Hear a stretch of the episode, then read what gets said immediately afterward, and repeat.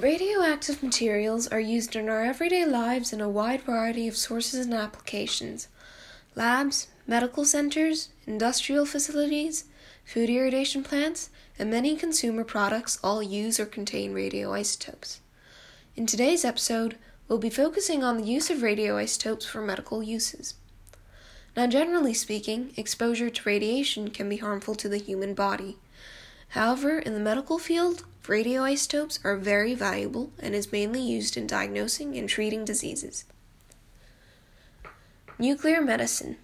Some examples of radioisotopes used for medical tests are technetium 90, which is used to obtain images of the brain, thyroid, lungs, liver, spleen, and kidney. Sodium 24, used for the study of electrolytes within the body, and indium 111 to study the brain, infections, and colon transits.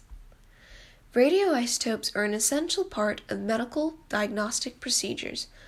In combination with imaging devices, which register the gamma rays emitted from within, they can study the dynamic processes taking place in various parts of the body. By using radiopharmaceuticals for diagnosis, a radioactive dose is given to the patient, and the activity in the organ can then be studied either as a two dimensional picture or three dimensional picture using tomography. Diagnostic techniques in nuclear medicine uses radioactive tracers which emit gamma rays from within the body. These tracers are generally short lived isotopes linked to chemical compounds which permit specific psychological processes to be scrutinized. They can be given by injection, inhalation, or orally. The earliest technique developed using single photons detected by gamma camera, which can view organs from many different angles. The camera builds up an image from the points from which radiation is emitted. This image is enhanced by a computer and viewed on a monitor for indications of abnormal conditions.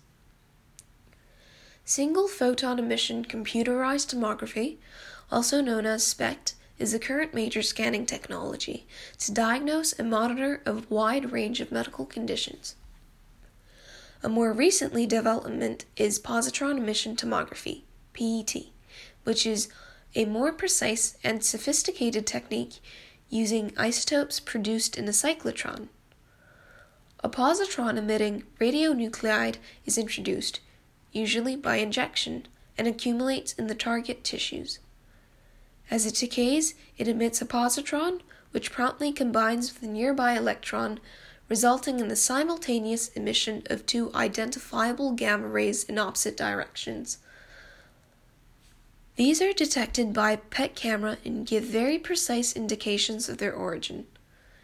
PET's most important clinical role is in oncology with fluorine 18 as a tracer, since it has proven to be the most accurate, non invasive method of detecting and evaluating most cancers. It is also well used in the cardiac and brain imaging. That's all for today's episode. Thanks for listening.